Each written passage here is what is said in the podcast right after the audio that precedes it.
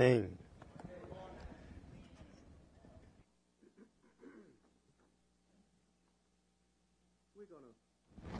Uh, start with the introduction, but I want you to open your Bibles to Colossians, and by the time we get there, you'll be already ready. The title of the message today is Helping Others Fulfill God's Purposes. Helping others fulfill God's purposes. Now, this series is, not about how to win friends and influence people. It's not about that. It's actually the main purpose of this series, which we're starting today. This is part one, is to help you help others fulfill God's purposes for their life. And as a result, you will fulfill God's purpose for your life. So it's really about helping somebody else. Now let's talk about a little definition. When we talk about helping, we're talking about aiding, we're talking about assisting, which you already know. We're talking about causing someone to advance towards their objective. That's helping. We help people all the time. To fulfill is to bring to pass, to manifest completely. And so we want to help others fulfill. Now God will use you, uh, maybe in just a, just a small stage in someone's life to move them from maybe A to B. He might, uh, use you to help, help, help move that person from, uh, C to D. He will, ha- he, he's helping me even now all the time with people in my life and all that's going to be for the glory of God. And so we are called to look to, to those opportunities to help somebody to move towards what God has for them. Now, when we're talking about a purpose, we're talking about that which is set before a person, and all of us have purposes, but we want to talk about God's purpose. God's purpose is different from just a purpose. When I was coaching, my purpose was be, to be one of the, the greatest coaches in Virginia. Then I got saved and I changed to be one of the greatest Christian coaches, you know, in Virginia. Then when I lost my coaching job, I said, Oh God, help me. I don't have a purpose, you know. What am I going to do? And I didn't know he had a purpose in my life that was different. I would have never thought that he would use me to be helping others spiritually, and I call it coaching spiritually. I never knew that. I always wanted to help people, and I always helped people, but not spiritually, because I couldn't help myself. And so God will use you in someone's life. He used, uh, uh, like Miss Miss uh, Miss Dorsey, who had, uh, there she is over there. She, um, I can't talk about you now because you just came in, you know. but he he used Miss Dorsey when she was keeping our girls, because my wife and I taught, used her to just invite me to this church. And when they invited me, they said, uh, yeah, so where, where you go to church? She said, well, Robert's Piano Company. Robert's Piano Company? What kind of church meet in a Robert's Piano Company? And so um, I said, okay, because my wife had already told me I need to go to church. And I said, okay, I'll go to church, you know. And I went, and uh, it was strange. Very strange. Uh, nothing like I'd ever seen. And some of you know what I'm talking about. I've never seen people raise their hands before.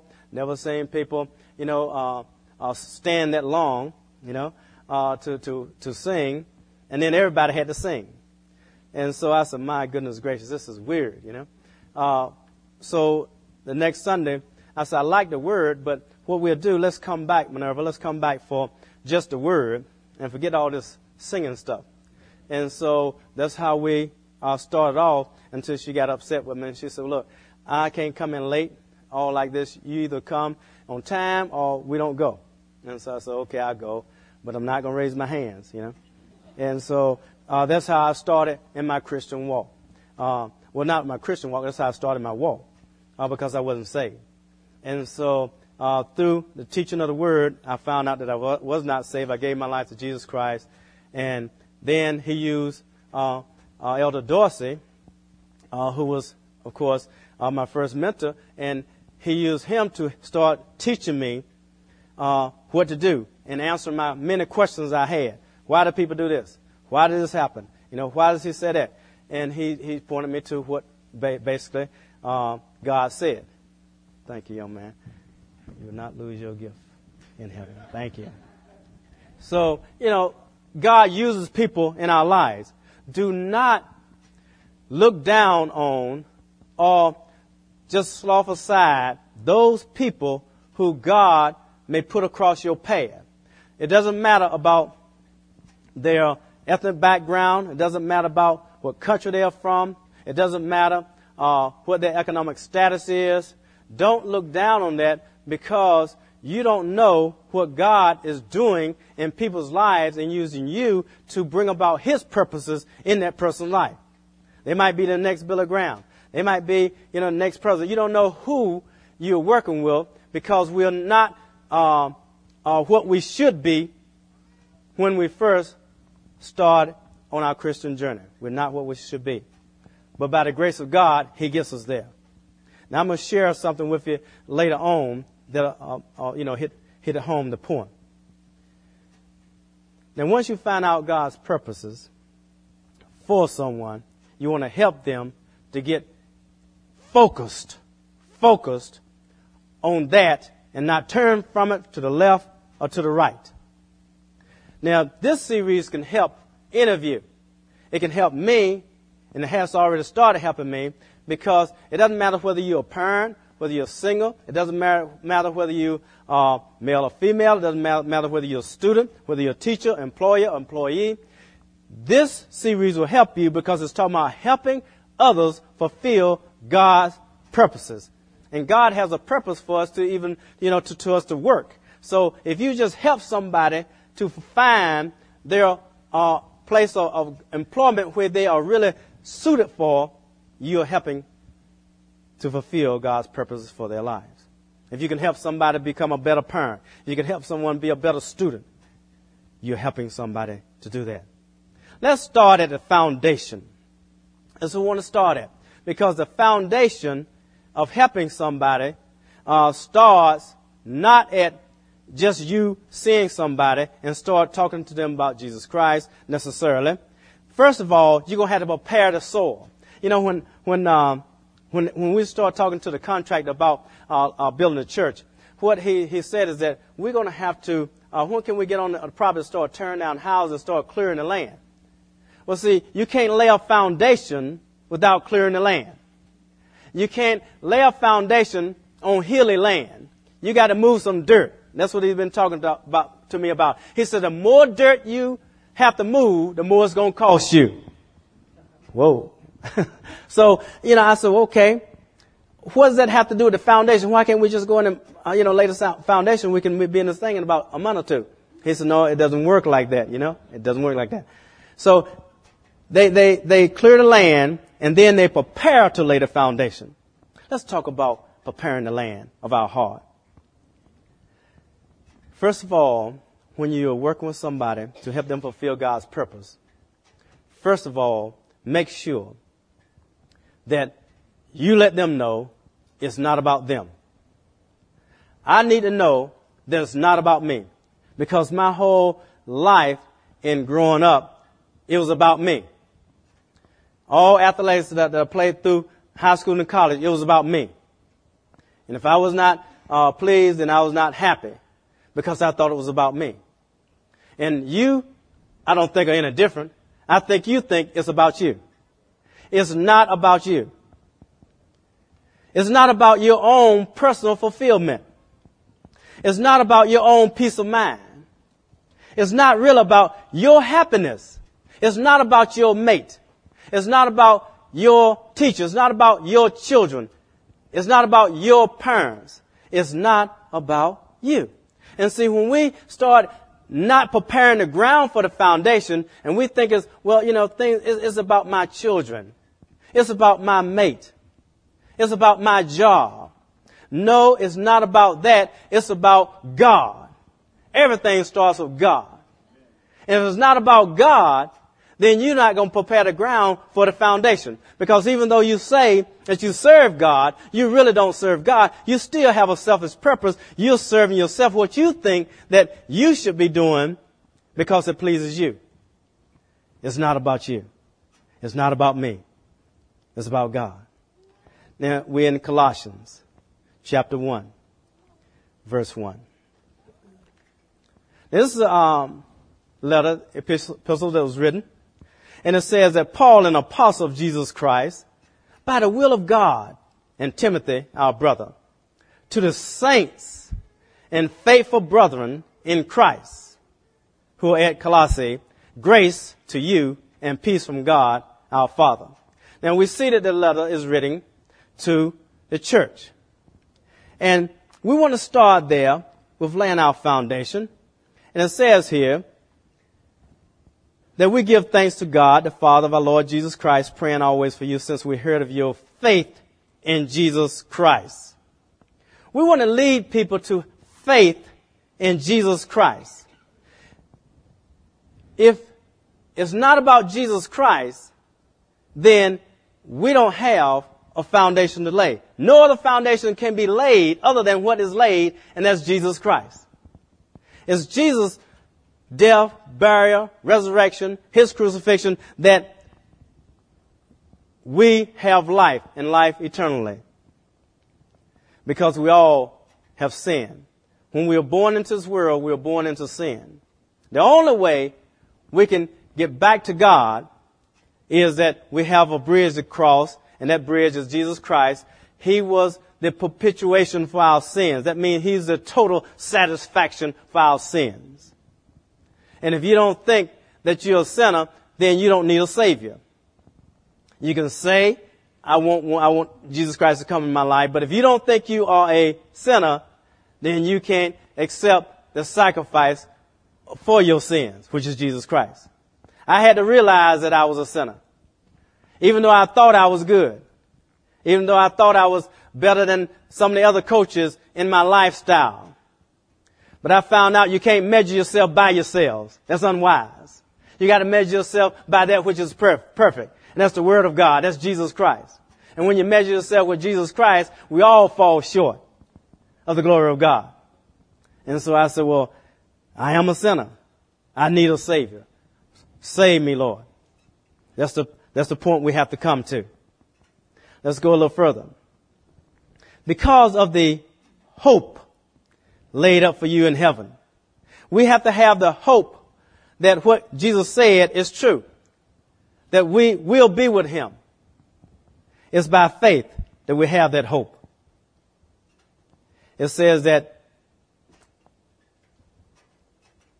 which you previously heard in the word of truth, the gospel. The gospel. The gospel is the good news. It's the word of truth.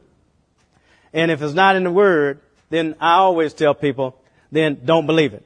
Don't believe me if it's not the Word. The Word of God is a standard by which we live. The Word of God is what we shoot for. He says, just as you have learned, if Epaphras, our dear brother, our beloved brother, bondservant, who is faithful and servant in the Lord Jesus Christ, and also informed us of your love in Christ, for this reason also, since the day we heard of it, we have not ceased to pray for you and to ask that you may be filled with all the knowledge of his will in all spiritual wisdom and understanding. Why was he praying that they be filled with all the knowledge of his will in all spiritual wisdom and understanding?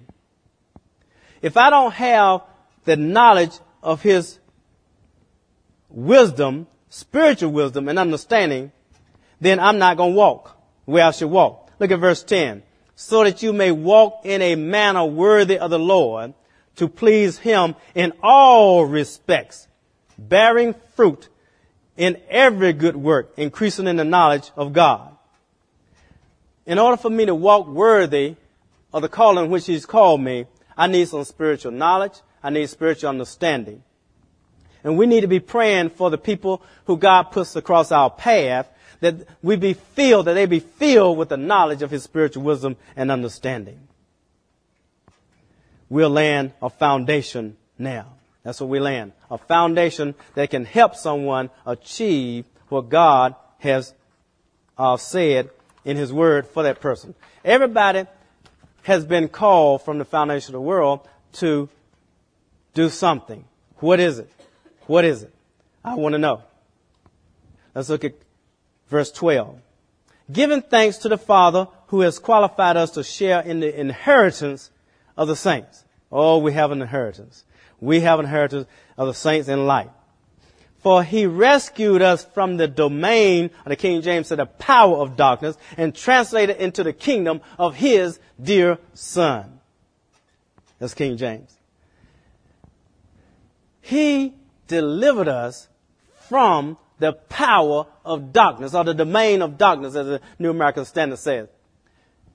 When we were lost, when we had not yet given our lives to Jesus Christ, we were in the power of Satan, the power of darkness, the domain of darkness.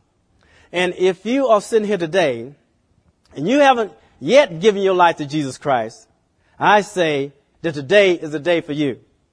Because whether you believe it or not, you're in darkness. I didn't believe that I was in darkness when I was unsaved, but I found out later I was in darkness. I was in the power of darkness. I could not do what I wanted to do, even though I thought I was doing what I wanted to do. I was doing what the enemy in the world system wanted me to do. And when I gave my life to Jesus Christ, it all changed. If we're talking about a foundation that can help someone achieve the purposes which God has for them to do. The foundation. This is the foundation. We already decided it's not about me. It's about God. But now let's lay this foundation that is in Jesus Christ. Uh, I love the scripture that, that tells me that, that once I, I, I give my life to Jesus Christ, that now I identify, identify with His crucifixion because I was in Him. So because He was like a lamb slain before the foundation of the world, so that means that I was crucified with Christ. And you were crucified with Christ if you've given your life to Jesus Christ. Nevertheless, you live. Even though you were crucified with him because you're in him, you live. But yet not you, but Christ lives in you. And the life you live in the flesh, you let now live, you know, because he loves you and he gave himself up for you. You know, God wants us to know that we are new creations. All things have passed away, those old things. Behold, all things are new in our spirit man. And so when we lay on a foundation of Jesus Christ, it's all about God. It's nothing about us. We are now become servants. Like, uh, uh, you know, a lot of the, the, the, the epistles there say, you know, like Paul, a servant or doulos of God. A doulos is like a slave. A bond servant, they say sometimes a bond servant of God. You see, he's a bond servant. We are slaves. We are bought with a price and it's not by silver or gold or any of those precious things, but it's by the blood of Jesus Christ. And I said, God, that's the foundation I want. I want to talk about Jesus Christ. I want to talk about God. I want to talk about the Holy Spirit because that's the foundation on which anything that's built is going to stand because it's standing on the, on the rock. It cannot be moved. See, if we build on anything else, it may be, look pretty. It may smell good. You might build it high, you might build it wide. But when the winds of adversity come, what happens is that our foundation won't hold because it's built not on the foundation of Jesus Christ. And then everything topples over. And we wonder why. It's because we didn't get it right to start with. So when we're working with people, that's the goal. That's where we're going. That's where we're going. And when I, when I first meet somebody, I don't, I don't talk to them about this at first. What I do, I want to get to know them. I want to develop a relationship with them. So when you are, um, are in the workplace, when you are, are in the grocery stores, or wherever you are, you have relatives, when you start uh, uh, talking to somebody and God puts somebody in your life, you know, don't just already start talking about, hey, you know, you're going to go to hell if you don't get saved, you know. You know, you don't want to tell them that because you know, they're not ready for that. You want them to develop a trust in you. You want them to develop a, a desire to be like you. So part of the, the, the, the, the job we have to do as Christian is to walk in a manner worthy of the Lord. So that others can see the Word of God walked out in your life before even they hear about Jesus Christ. In some places you have to do that. You know, like, uh, uh Elder John, he's going to be teaching at Heritage. He's not going to be able to teach about Jesus Christ at Heritage, but Jesus is in him.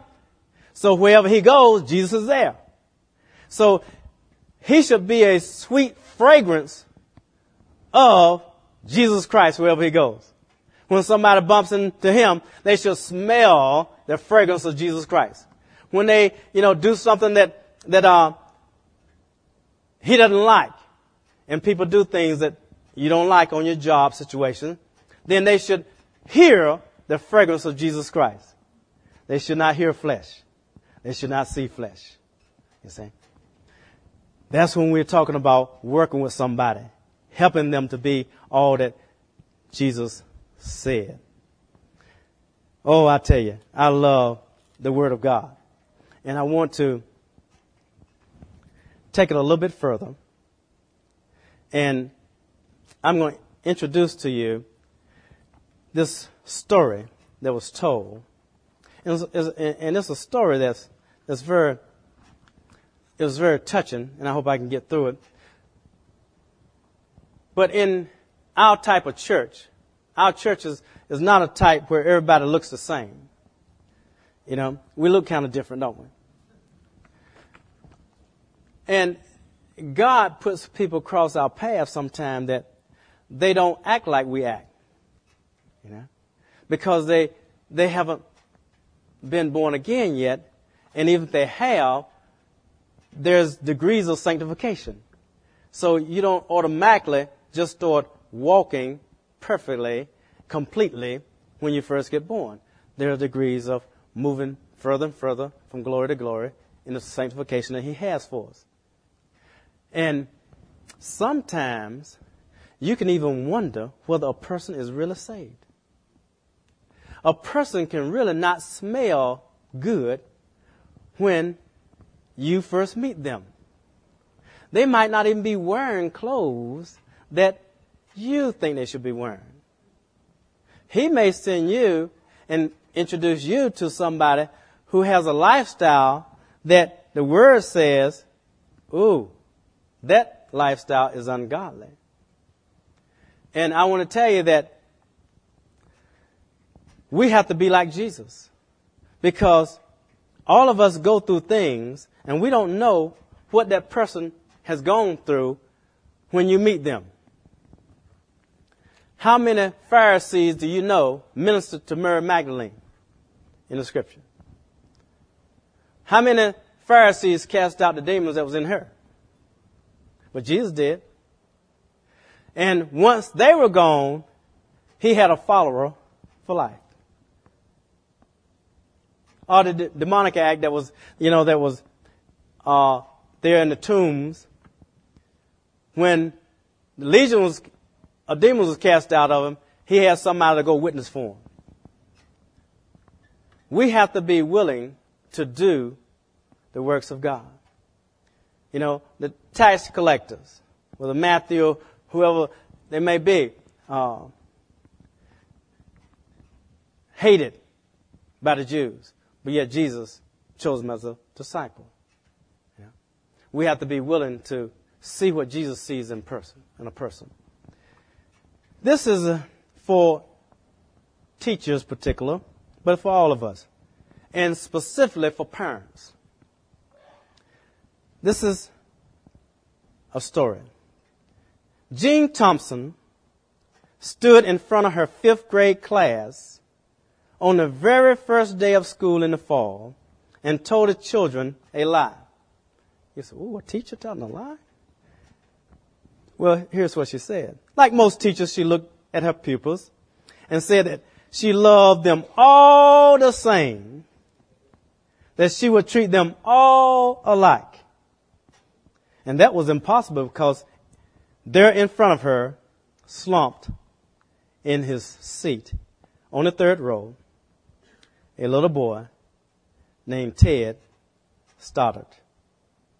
Ms. Thompson had watched Teddy the year before and noticed that he didn't play well with the other children. His clothes were unkept and that he constantly needed a bath. And Teddy was unpleasant. It got to the point during the first few months that she actually took delight in marking his papers with a broad red pen, making bold X's, and then marking the F at the top of the paper, biggest of all. Because Teddy was a sullen little boy. No one else cared about him either. At the school where Mrs. Thompson taught, she was required to review each child's records, and she put Teddy's off to the last. When she opened his file, she was in for a surprise. His first grade teacher wrote, Teddy is a bright, inquisitive child. And he has a ready laugh. He does his work neatly and has good manners. He is a joy to be around. That's first grade. He's in the fifth grade now. His second grade teacher wrote, Teddy is an excellent student, well liked by his classmates, but he is troubled because his mother has a terminal illness and life at home must be a struggle. Third grade, his teacher wrote, Teddy continues to work hard, but his mother's death has been hard on him. He tries to do his best, but his father doesn't show much interest. And his home life will soon affect him if some steps aren't taken. That's third grade. Teddy's fourth grade teacher wrote, Teddy is withdrawn. He doesn't show much interest in school. He doesn't have many friends and sometimes sleeps in class. He is tardy and could become a problem. By now, Mrs. Thompson realized the problem. But Christmas was coming fast.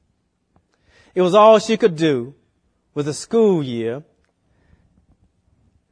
and the play at all, the school play and all, until the day before the holidays began, she was suddenly forced to focus on Teddy Stoddard. Her children brought her presents, all in beautiful ribbon, bright paper, except for Teddy which was clumsily wrapped in heavy brown paper of a scissors grocery bag. Miss Thompson took pains to open it in the middle of the other presents. Some of the students started to laugh when she, when she found a rhinestone bracelet with some of the stones missing and a bottle that was one quarter full of cologne. She hushed the students' laughter and she exclaimed, How pretty the bracelet was. Putting it on and dabbing some of the perfume behind the other wrist. Teddy Stoddard stayed behind just long enough to say, Mrs. Thompson, today you smell just like my mama used to do. After the children left, she cried for at least an hour. On that very day, she quit teaching reading, writing, and speaking. Instead, she began to teach children. Jean Thompson paid particular attention to one they call Teddy. She worked with him, and as she worked with him, his mind seemed to come alive. The more she encouraged him, the faster he responded. On days where there would be important tests, Mrs. Thompson would remember that cologne and put it on. By the end of the year, he had become one of the smartest children in her class. And well, he had also become the pet of the teacher who had once vowed to love all her children exactly the same. A year, le- a year later, she found a note under her door from Teddy telling her that of all the teachers he's had in elementary school, because now he's in the sixth grade, about to go to middle school, he was, she was his favorite. Six years went by before she got another note from Teddy. He then wrote that he had finished high school, third in his class, and she was still his favorite teacher of all time.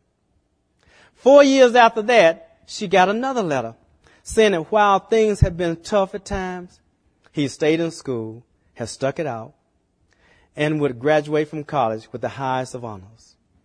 He assured Mrs. Thompson she was still his favorite teacher. Then four years passed and yet another letter came. This time he explained that after he got his bachelor's degree, he decided to go a little further. The letter explained that she was still his favorite teacher, but now his name was a little longer. The letter was signed Theodore F. Stoddard, MD. Wow. The story doesn't end there. You see, there was yet another letter that spring. Teddy said he'd met his girl, this special girl, and was to be married. He explained that his father had died a couple of years ago, and he was wondering, well, if Ms. Thompson, you would agree to sit in the pew, usually reserved for the mother of the groom. And guess what? She wore that bracelet. The one with several rhinestones missing. And I bet on that special day, Miss Thompson smelled just like, well, the way Teddy remembered his mother smelling on a Christmas day. The moral of the, this story is you can never tell what type of impact you'll make on another's life by your actions or your lack of action. And as we start this series, and I just laid the foundation today, you want to look at people the way God sees them. And you want to treat them the way God has treated us. Because when we were yet sinners, He died for our sins. Let's pray. Father, we thank you for the love you've shown to us, Lord. We thank you for the salvation of our souls, Lord. We thank you, Father, that you sent Jesus Christ to die for the sins of the world, Lord. And that whosoever will call upon his name shall be saved. If there's anyone today that, while the hairs are bowed, that you haven't yet given your life to Jesus Christ, and you would like to do that today, and raise your hand. I would like to, and put it back down. I would like to pray for you. I'd like to pray for you today. Today is a day of salvation. And today, if you have given your life to Jesus Christ, but you know you're not really living the life worthy of the calling which you've been called, today is a day of rededication. If anyone would like to rededicate your life to Jesus Christ, you say, you know, I, I, I wanted just to rededicate my life to Christ because I gave my life to Christ before, but I know I'm not living like I should. Would you pray for me, Pastor? Would you pray for me? Would you raise your hand and put it back down? I'd like to pray for you. If there's anybody in that, I, I see the hand. Thank you. Anybody else? Anybody else? And last, while the prayer team is coming up, I would like for those who really want to respond to the message in that I know I don't see people sometimes the way Jesus sees them. Sometimes I get frustrated. Sometimes I get irritated. Sometimes I get discouraged when I work with people. And God, He has to rebuke me and say, I didn't get tired of you. I didn't get discouraged with your lack of response when I was calling you. I don't want you to do that with people that I've died for. You need more long suffering.